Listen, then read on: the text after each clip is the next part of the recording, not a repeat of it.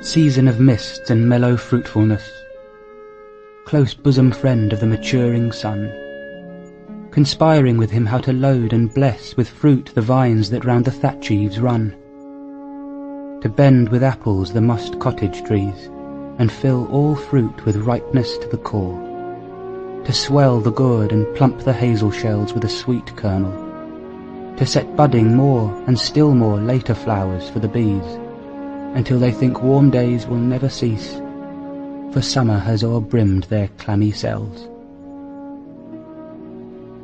Who hath not seen thee oft amid thy store? Sometimes whoever seeks abroad may find thee sitting careless on a granary floor, thy hair soft lifted by the winnowing wind, or in a half-reaped furrow sound asleep, drowsed with the fume of poppies, while thy hook spares the next swathe and all its twined flowers.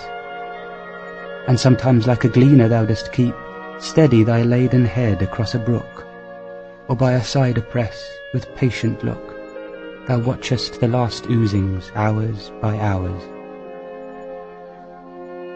Where are the songs of spring? Ay, where are they? Think not of them. Thou hast thy music too while barred clouds bloom the soft dying day, and touch the stubble plains with rosy hue.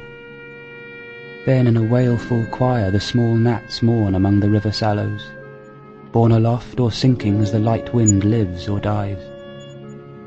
And full-grown lambs loud bleat from hilly bourne, hedge crickets sing, and now with treble soft the redbreast whistles from a garden croft and gathering swallows twitter in the skies.